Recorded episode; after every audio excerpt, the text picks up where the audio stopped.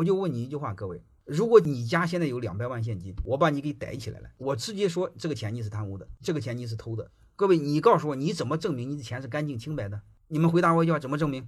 你必须有税单，专业用语是把这个钱给洗白。你们知道什么叫洗钱了吗？交过税的钱是干净的钱。你比如这两天有一个同学问我在迪拜，就问我很奇怪在哪呢？他不分红也不拿工资，然后家里没钱就是公司拿。但是你会发现这就导致一个现象，这个钱你不能白拿呀，公司要记账，账是什么呢？账是家就欠公司钱，然后就面临着新的股东要入伙。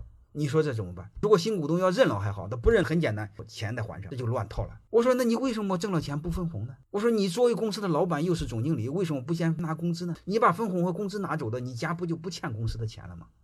你再引进新的股东，不就好引进了吗？这些该知道的道理我们都要知道。我一再说，我们要合理合法的挣钱，在阳光下挣钱，站着挣钱。欢迎大家的收听，可以联系助理加入马老师学习交流群：幺五六。五零二二二零九零。